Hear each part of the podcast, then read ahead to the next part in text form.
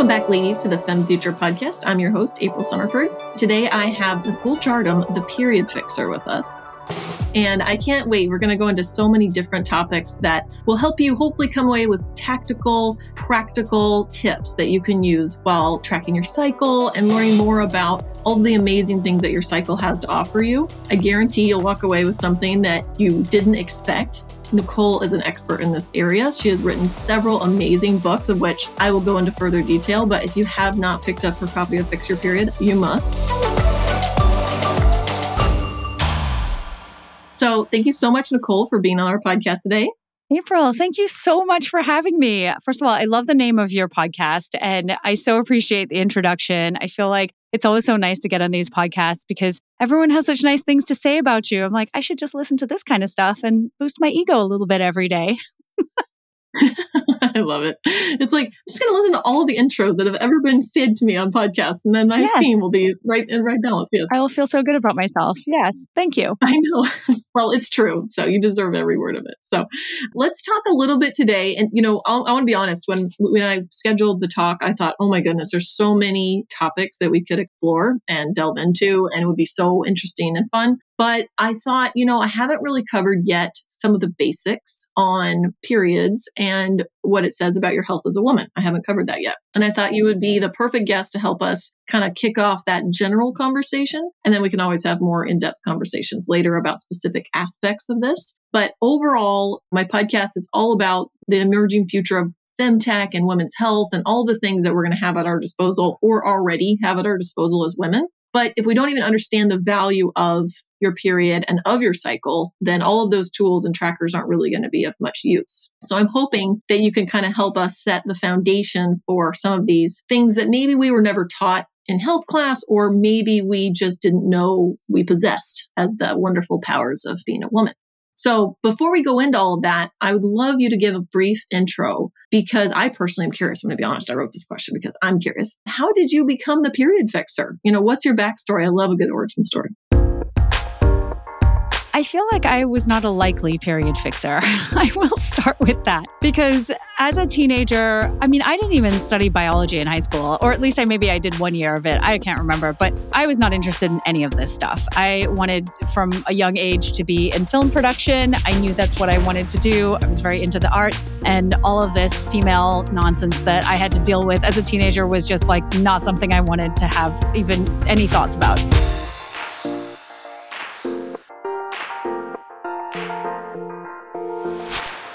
Unfortunately, my body had other plans. I had pretty severe periods. I had really heavy bleeding that totally disrupted my life every single month. And I remember not going to school because of it. I was really nervous that I would leak through my clothes. And as you know, when you're a teenager, that is basically the worst thing that could ever happen to you.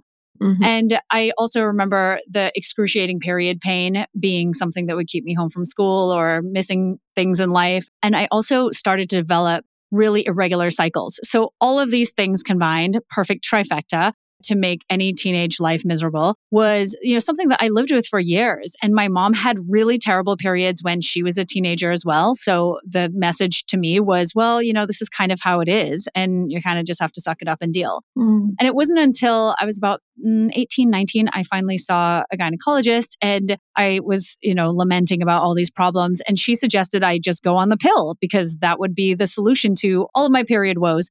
And so I did. I actually was very excited to do it because I had other friends on the pill too. And it was the cool thing to do. And I felt very left out that I was not on it. Mm-hmm. And lo and behold, her promises came true. I now had a regular cycle and I didn't have any more pain. And it was a light period. And I felt more stable in terms of my mood. So everything really shifted and it was great until it wasn't. And that was really the catalyst for the work that I do today. And so I started to experience all of these what felt like unrelated symptoms. And I saw so many different doctors. You know, I had these chronic yeast infections and urinary tract infections, and my hair was falling out, and I had developed melasma all over my face. And I remember a doctor telling me that, well, you know, melasma, it could be worse. You know, it could be cystic acne or don't worry, you're pretty. Some of us have to pay our dues in some ways, like crazy stuff. Oh, no. and so I just remember feeling so lost and confused and defeated by my all the symptoms because it was like, I can't win when I'm off the pill and I can't win when I'm on the pill. And finally, I saw an acupuncturist who said to me he felt like the pill was playing a role in all of these problems that I was having. And lo and behold, there it was. And I, I came off of it with his help. And, you know, I changed my diet, my lifestyle as much as I possibly could while being in college. And that was really it for me. That to me was the impetus for making further changes and then going on to study this, the women's health and coaching and all of it. And here I am today doing this thing. It's amazing. And I have to say that I think it's fascinating that pill fix actually did work for you for a time. Oh, girl. Because I know some women it does, some women it doesn't. But it's interesting where, you know, where it does work, it's like it must be nice during those years where you get the relief, but unfortunately you didn't learn. It's like they become lost years or like years you could have been learning about yourself and you really you hadn't learned it until all the other, you know, symptoms popped up. Yeah, that's a really good point. And I will say too that when I think about the potential long term damage that happened, because this wasn't just UTIs, it was also serious gut health issues, like incredible joint pain. I remember being, you know, 21, 22, and one morning I was running to call to school and I'm like running down the stairs and I can barely get down the stairs because my knees are hurting me so badly. And I'm like, what, what, what, like, did I wake up as a 75 year old? Yeah. So it was really, I felt chronic, sort of debilitating problem problems and how it took me years to feel like I had felt prior to being on it. So, yeah, it's a real problem. Yeah, and still still continuing. I'm glad that the work you're doing is, you know, raising awareness on that. And then I hear I haven't got to see it yet that you got a, a little small cameo in uh, the business of birth control, which is going to be exciting. Thank you. Yeah, I know. Very exciting. So stuff like that makes me excited about the awareness on the pill itself, which we won't delve too much into because I really want to stay focused today on specifically the cycle as it sits, not with other treatments and things like that, right? At this stage, at this stage of the, of the conversation. Yes, totally get it. With that said, can you break us into the four phases of the cycle and kind of how to better understand what they are, what's maybe a little bit of what's normal and what's not normal a little bit? I know that can get complex, so not too much in there, but just a little overview. And maybe something women don't know about it, because there's a lot of things I've learned over the years about the cycle that I find fascinating. I'm sure you've learned a ton. Certainly. Yes, I know. There's so much we don't know. I continue to learn things too. And I'm always just blown away when I discover some sort of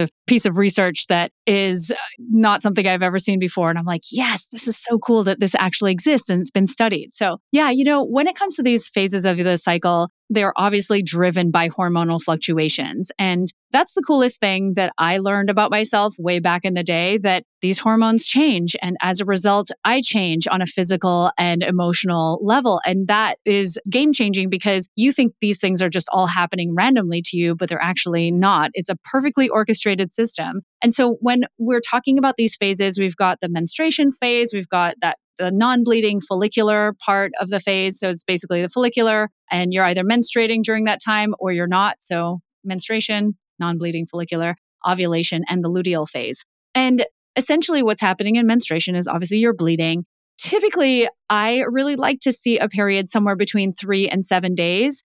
And that to me indicates that estrogen has built up enough, it's built your uterine lining, and then progesterone has exerted its effects on the estrogen primed uterine lining. You've ovulated. So it means that, you know, if you had like a sufficient build up of the hormones that are supposed to build up in the first half of your cycle and then throughout the second half before you get your period to indicate that you've, you know, this is all has happened. And, you know, three to seven day period, I think is, is indicative of that typically. If it's less than three days, oftentimes that means that maybe you've not ovulated or you know your lining isn't building to where it's supposed to so that it can then shed and and you can have a long enough period although in many cases people if they have a 2 day period and they always have and they're feeling great that's fine too mm-hmm. what i find is most problematic is d- uh, periods that are longer than 7 days and that is mostly problematic because your lining is building too much. And why is it doing that? So, what's happening with your hormonal fluctuations that's causing that? Or is there another condition at play, like uterine fibroids or adenomyosis or endometriosis? Or maybe there is low thyroid functioning uh, happening as well, because that's also a player because all the hormones work together. And so we have to really dig deeper. And I think that that's one of the core tenets of my work. And I know you feel the same way too that we have to look at your period as a barometer of your overall health. And it's not just like, oh, I have eight day periods. Like, what's wrong? You know, what's going on here? And like, what do I do? Just go on the pill.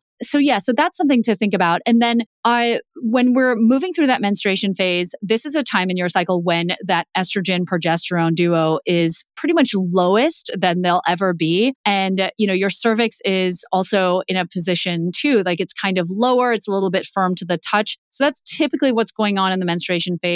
It is a more inflammatory time in your cycle because, like I said, estrogen, progesterone, progesterone particularly is this sort of anti inflammatory hormone. And when it drops significantly right before you bleed, it triggers the production of prostaglandins or pro inflammatory prostaglandins that will help your uterine muscles contract. And so there's it's a whole incredibly well orchestrated process, but you will find you feel a little bit more inflamed. You might feel pain when you get your period. You might feel joints kind of hurting a little bit, or you just don't feel that great. A lot of people experience what's known as the period flu. So, that, you know, these are symptoms that show up.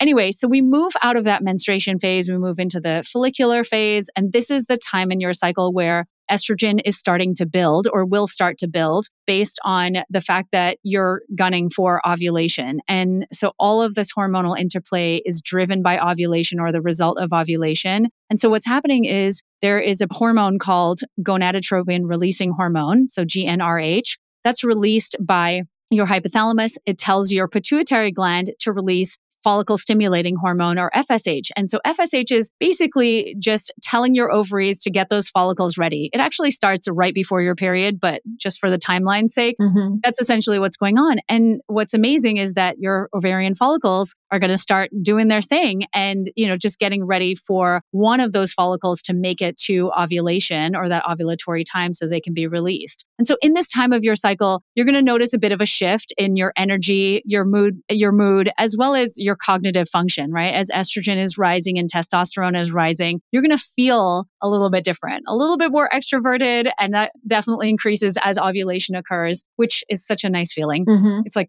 great when you have that shift. And, and then what you're also going to feel is, you know, a little bit of a shift in your physical energy as well. So your sex drive starts to increase as you approach ovulation. You're going to feel more extroverted. You're going to feel like you want to take on more in your life, or you can exercise and uh, more strenuously and, and have the capacity for that. So things really start to shift there as these hormones are all rising.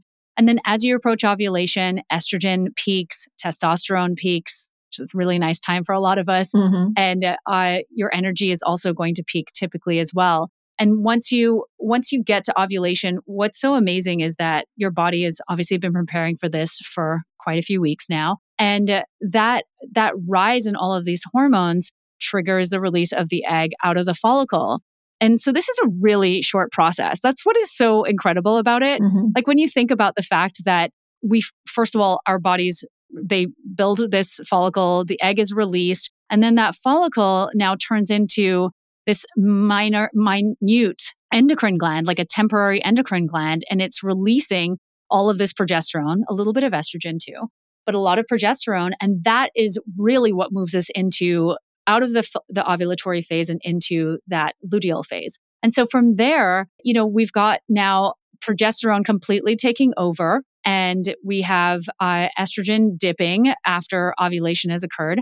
And so now we're at this place where progesterone changes us again. And so now we have to adjust a little bit more. Mm-hmm. And so we become less extroverted, a little bit more introverted, and we kind of like get into that phase of wanting to take care of ourselves a little bit more, take care of the homestead, and, and not be out so much in the world. And again, like progesterone, we'll talk about this too, just its incredible effects on our body. This is not just the progestation hormone, it does a whole lot of other things as well, which I'll totally get into. But it is really amazing like how much everything shifts because we not only is it our physical and emotional but like from a cervical fluid perspective you know it's now gone from all of that very fertile wet quality cervical fluid that we would experience due to the estrogen and testosterone being high to dried up and sticky and tacky because progesterone is basically telling your body, okay, we're done here. We're no longer trying to procreate and we're moving on to the next stage. Mm-hmm. So that's really what happens. And then estrogen bumps up a little bit towards the end of the cycle. Progesterone is high and then it all comes crashing down and we start over all over again. What I've noticed is that the world is very male in the sense that like everything reoccurs the same every day, or like corporate America, for example, tends to be very male in its its function. And when I say that, I mean like if you look at men's hormones, like their hormones are a daily cycle. So the day is their rhythm. And we have a day part of our cycle, but and our circadian rhythm, but overall we're on a month cycle. So I feel, you know, really out, you know, extroverted and I want to go hang out with my friends and I want my husband to take me on a date, you know, right before ovulation and like all that I've noticed because I've tracked for a while now. That's like naturally happening for me and my moods and then I'm naturally like spending more money on my home or on a warm blanket or something like that during progesterone luteal phase. And I definitely want to journal and I don't really want to talk to as many people. Totally. And at first, I used to think, and I, I just wanted to highlight this, I used to think that I was, there was something wrong with me. And I kind of wonder how many women listening to this are going to have an aha moment. So that's kind of why I wanted to string this together is like, sometimes you're calling your behavior or your mood, you're saying there's something wrong with you during luteal because now you feel introverted and recluse. And sometimes that's just a normal part of the cycle. Of course, there's extremes and, you know, there's areas where you need to get help and that type of thing.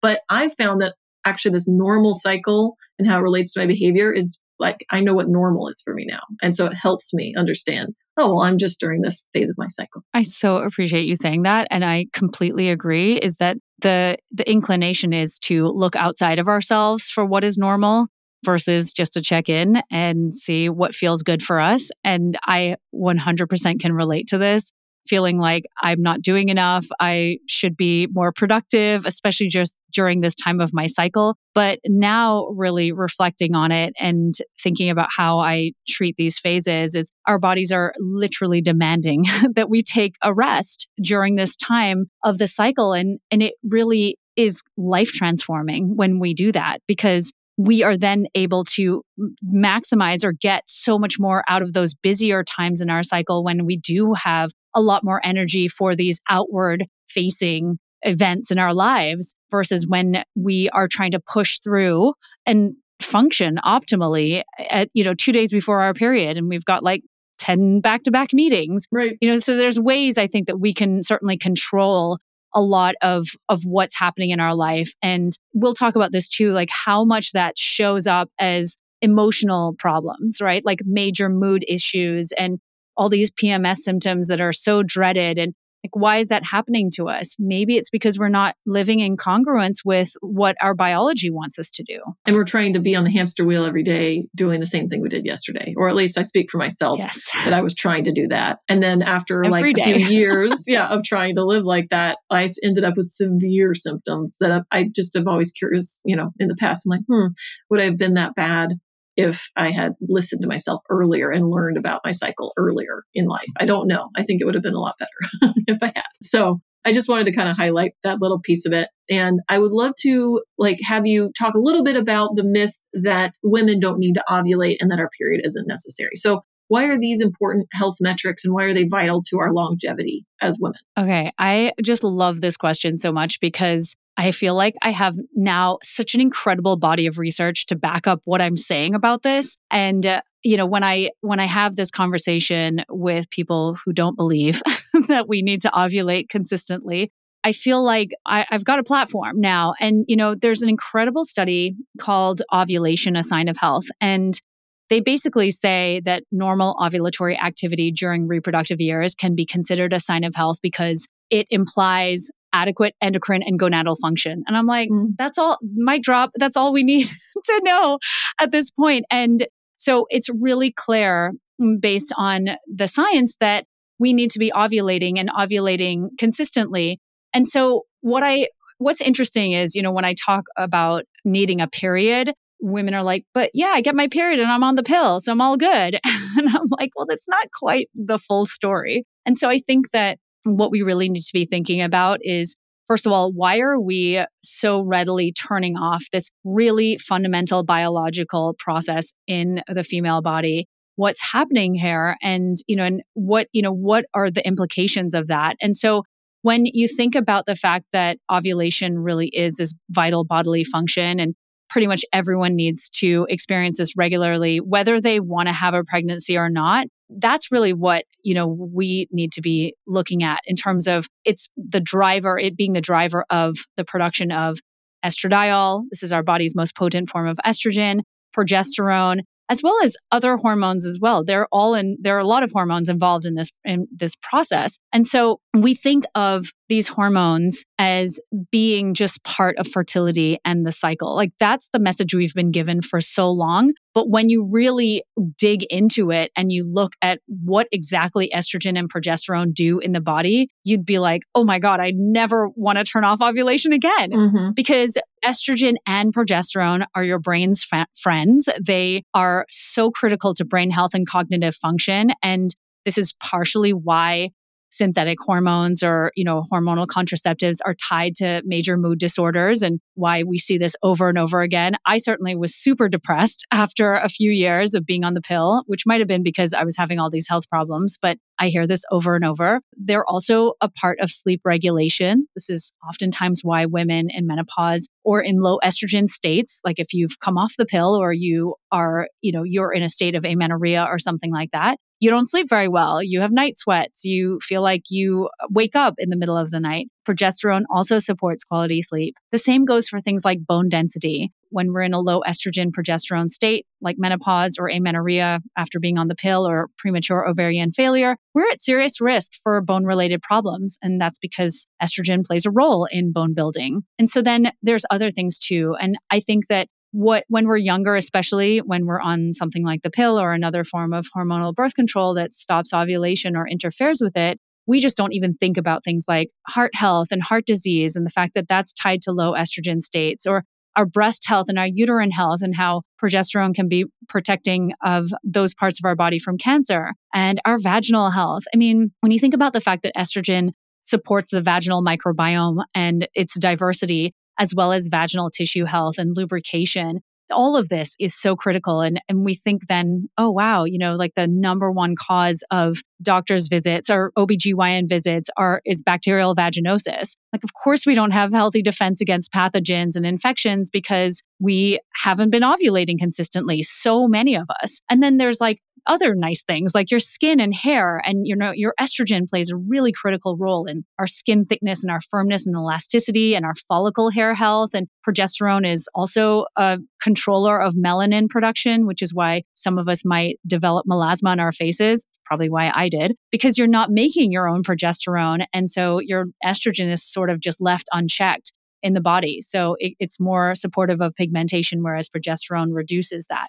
So, this is just sort of a snapshot of why ovulation is so critical to our overall health throughout the menstrual life cycle. So, this is like puberty all the way through perimenopause. I feel like it's once I start digging into the literature, it's so understated how important it is. It's actually like ridiculously important from what I've been reading. Yeah. And even like we have we haven't even scratched the surface on some of the mental and brain like you mentioned the brain the brain is such an integral part of this process. And the way those hormones come back to the brain and make the brain function well is actually another interesting component as to why maybe women live. Some of these things are like maybe why women live longer than men, which is interesting. So, why would we want to turn off these systems if they're like protective and they give women longevity? Longevity is this huge topic, but most of the research again is on men. And so, I'm digging into women's longevity and I want to know more about what makes us live to be 120 because that's like the new figure that everyone's throwing around is you know living to 120 i'm like but i don't want to live to 120 if i'm not healthy and i don't feel good and you know i want to be vibrant. I want to be like my great aunt. She's my inspiration. She still goes to yoga retreats and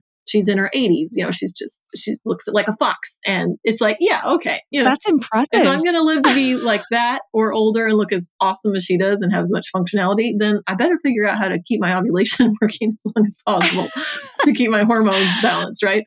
So thank you so much for sharing those pieces and just all this amazing research that's coming out about how important this is. I just really want to dig and dispel the myth that when your doctor says that having ovulation isn't important that is incorrect. That's just plain incorrect. Exactly. So, right? I know. The one statement. That's so true. Yeah, that alone is not correct. Now, why is having a period necessary? Obviously, with the, uh, we can't go too far into this because it's a longer conversation, but with the advent of the pill, it became like, well, you don't really need a period.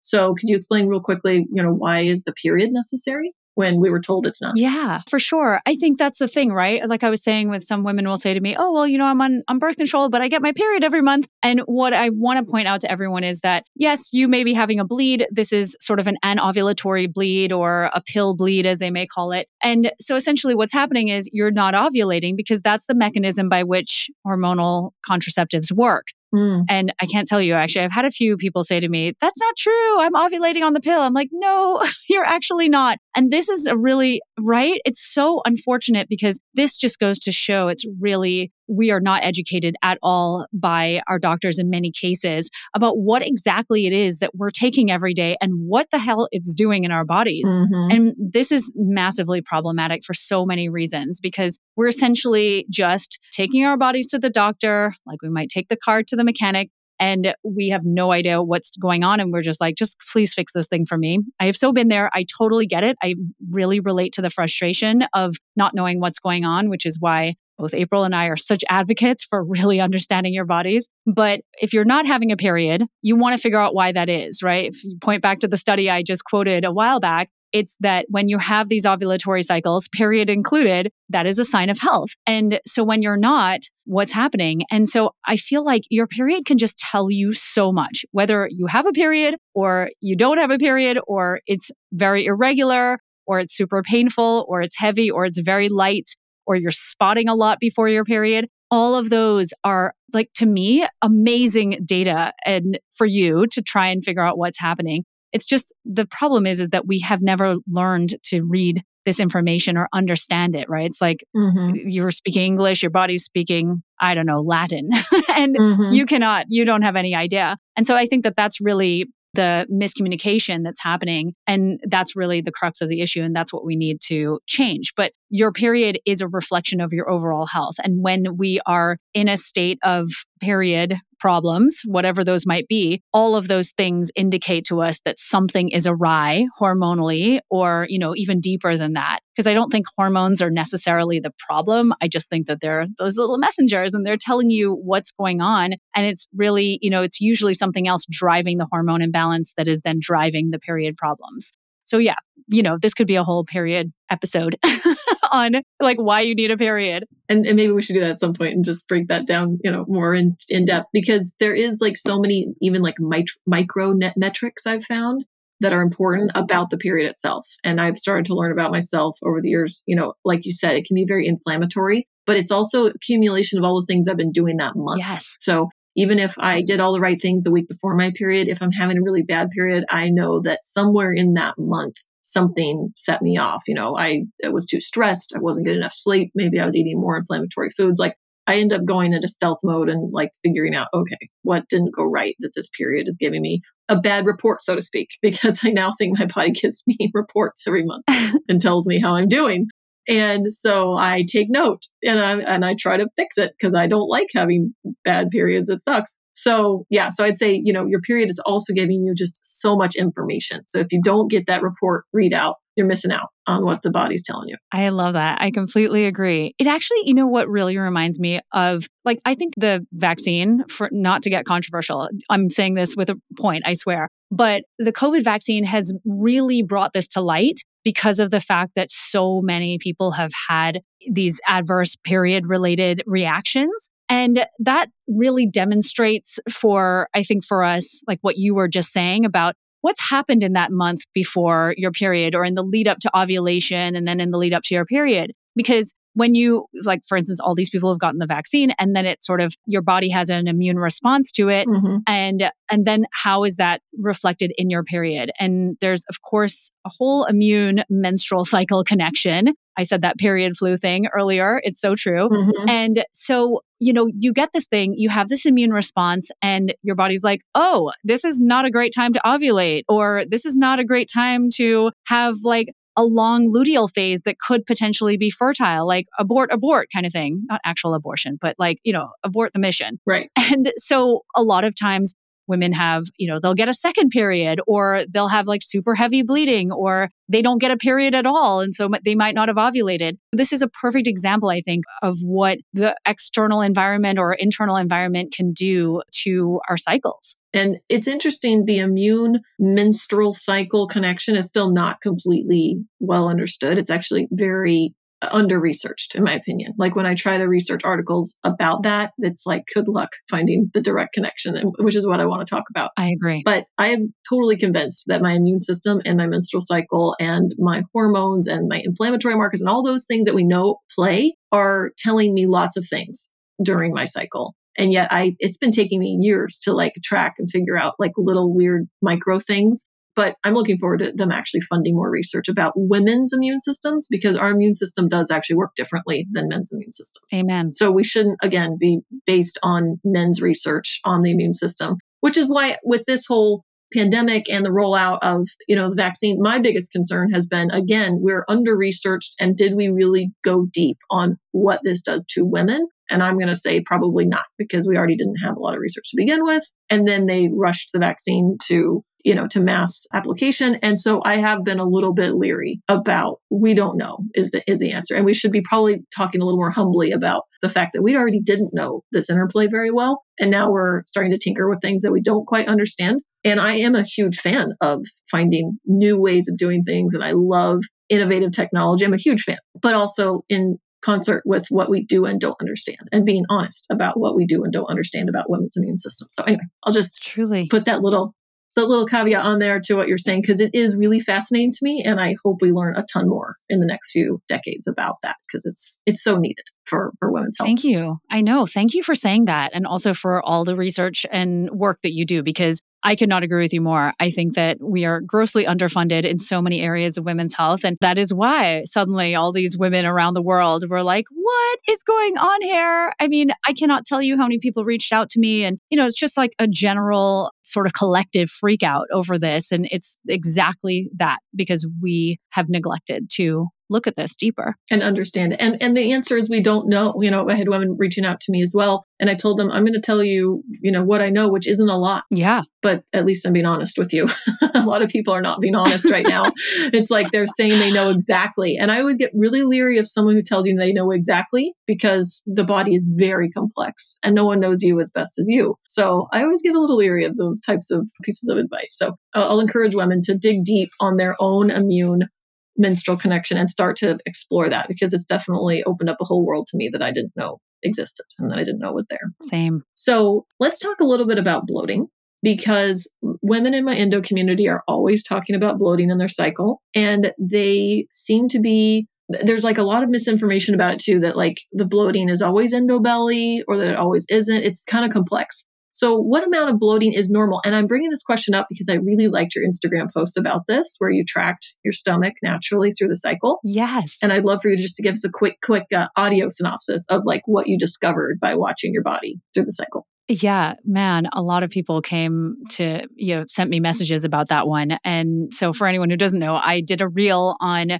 photos of myself throughout my cycle wearing my gym clothes because that seemed like the most appropriate thing. It's like right before I go to the gym in the morning and uh, your stomach actually changes. And so we've been led to believe, unsurprisingly, that our stomachs should just be flat and you know perfectly chiseled every single day of the month and that ain't going to happen.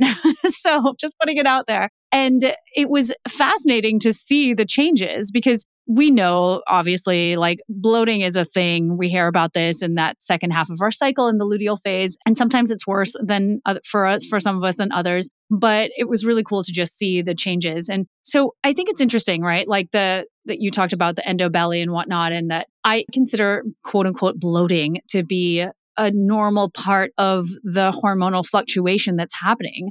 I mean, progesterone is literally the progestation hormone, right? It's preparing your body to be pregnant. And that's, you know, biologically, evolutionarily, that's what our bodies are trying to do every month. Like we cannot change that unless we just stop ovulation completely. But with progesterone, it's a hormone that is going to sort of encourage a little bit of water retention and weight gain. And that is what is happening. And there's not a whole lot we can do about that in the second half of our cycle. I mean, if it feels out of control, then yeah, that could be a problem. But generally speaking, your stomach definitely changes. And so progesterone not only encourages a little bit of water weight and that bloating feeling or weight gain, It also is a smooth muscle relaxant. So it's going to slow down your digestive musculature, like that function, and you're going to potentially become more constipated. You might be a little bit more gassy super fun stuff, but it's definitely what happens. It's, it's certainly a side effect of progesterone. Progesterone, in a good way, though, is also used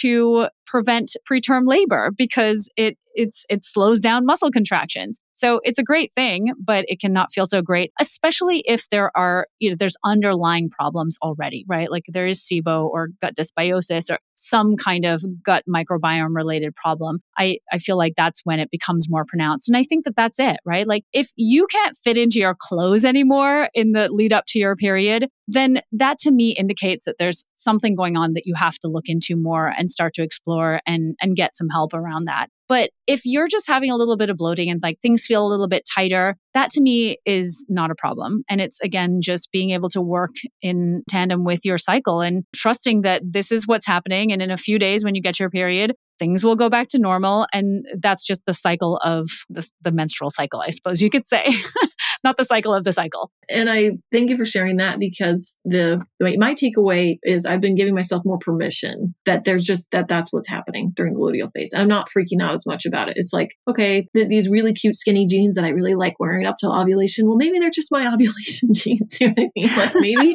I just wear them when I feel like, and it, and it also is how I feel, right? Like maybe I wear them just like in follicular up to ovulation because I feel really hot and I'm also a lot thinner. And there's some things that are just different during that phase of the cycle. And then it's okay that I wear maybe more of my casual jeans during luteal phase because things are a little more bloaty. And I'm, I'm just starting to let myself do those things without like any critical judgment in it. And it's seeming to help overall just my whole psychological well-being. Isn't it so freeing? It's really nice. So I just wanted to bring that out. And obviously we could do an entire episode just on endobelly because there is actually more going on with endobelly. Like you said, there's yes. dysbiosis. There's actually like immune reaction sometimes I'm convinced with the lesions themselves, all kinds of things going on. But if you're having just natural bloating more during luteal phase, I wanted women to know like that's normal and that's okay. And you can just let your body shift and change throughout the cycle and not feel self-conscious or hypercritical of yourself. So I love that April so much by the way. Like I love that you're just saying I'm just allowing this to be what it is without judgment of myself because I literally there was probably like 50 women who commented on this just to say how much they hate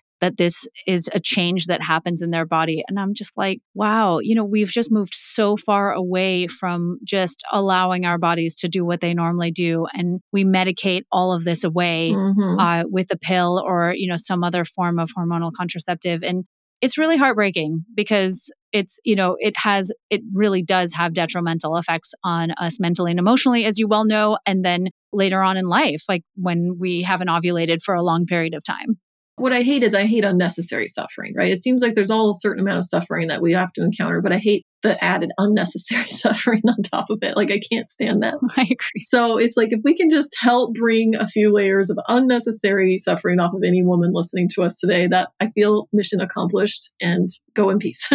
just go enjoy that. uh, because it's taken us years, you know, collectively to figure these things out. So just take our collective wisdom and just run with it because it's just not worth the extra hypercritical judgment during the luteal phase. It just isn't. And as a side note, progesterone's amazing for calm too. So like I really like how calm and collected I feel during luteal phase versus the other phases of the cycle, which are fun and exciting, but I can also feel a little more anxious. Sometimes things will push me over a little quicker. And in luteal phase, I'm just like, yeah, whatever. Yeah, okay, I'll get over it. So there is other positive benefits. So yeah, I'm a little more bloated, but I'm also a little more chill. So I, I like that about the mood.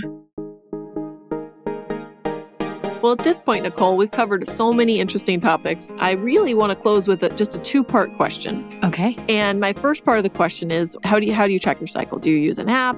Do you like to use any biometrics? What's your favorite way?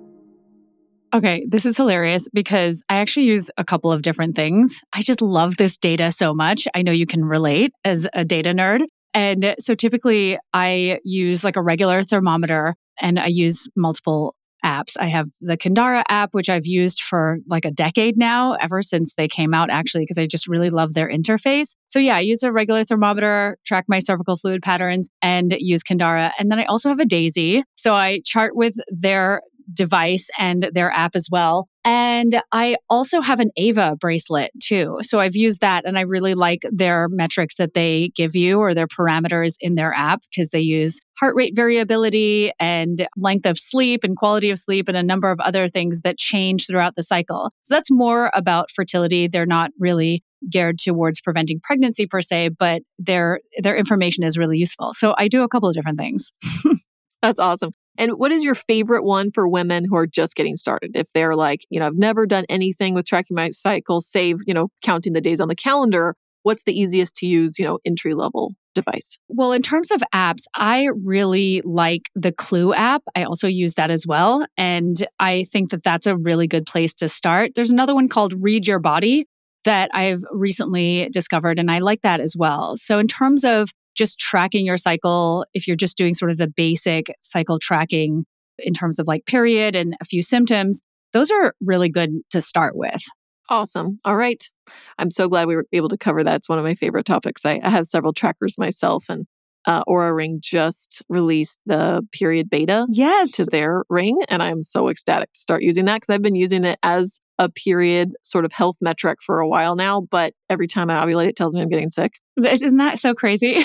it's crazy. So I can't wait for them to like say, "Oh, you're a cycling woman, so you probably ovulated," instead of you know that you're getting sick. So anyway, instead of you have a temperature and you're getting a cold. Yeah, and I'm like, no, I I just ordered one actually, so I'm so excited for this. I know it's ridiculous. So I'm so glad you brought this up because I I feel like this is going to be it's going to open a whole set of doors for everybody who's using that, and it'll really be helpful, I think, for sort of a broader section of the population. It's just so easy to use, and every other trick or thing I've done is more, you know, it's more involved than this. You just wear it on your finger. It's so easy. It's a ring. Right. So, anyway, I'm excited to see what kind of data women start collecting because I've been collecting for a few years now. So, I want to compare notes with everyone else. So, we'll have to compare notes. Maybe another episode. Yeah. Once you, uh, once you play with it, because it's pretty, it's pretty awesome piece of health tech. I'm kind of in love with it. Amazing. So, my final question final question mm-hmm. is what are you most excited about in the near and not so distant future of women's health? You know, I was really thinking about this. And, you know, there's, I think it really does come back to the technology piece. I have been collecting this data for well over a decade on my own body. And it has been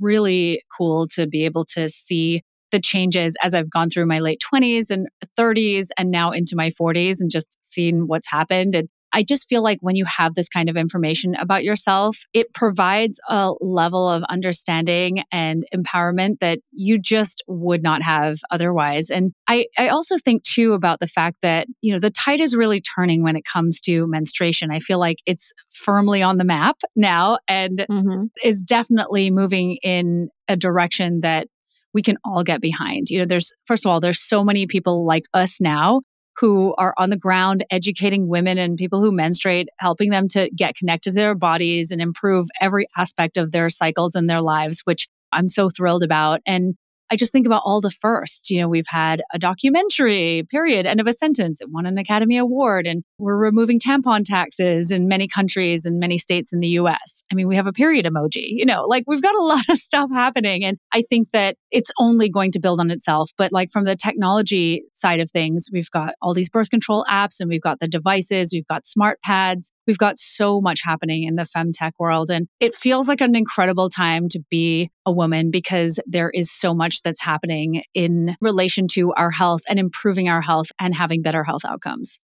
Thank you so much for sharing today. Thank you for being on the podcast. Thank you so much for having me, April. I love everything that you're doing. And I just think that it's incredible. I love this podcast. And I just feel like you are supporting people in such a profound way as well. And Everyone can find me at my website. It's NicoleJardim.com. And you can find my book on there, Fix Your Period, as well as on Instagram. I'm just Nicole M. Jardim. And I also have a podcast too called The Period Party. So there's lots of ways to find me and find all that I share. Amazing. Thank you so much again, Nicole. And until next time, thank you for being on the Fem Future Podcast.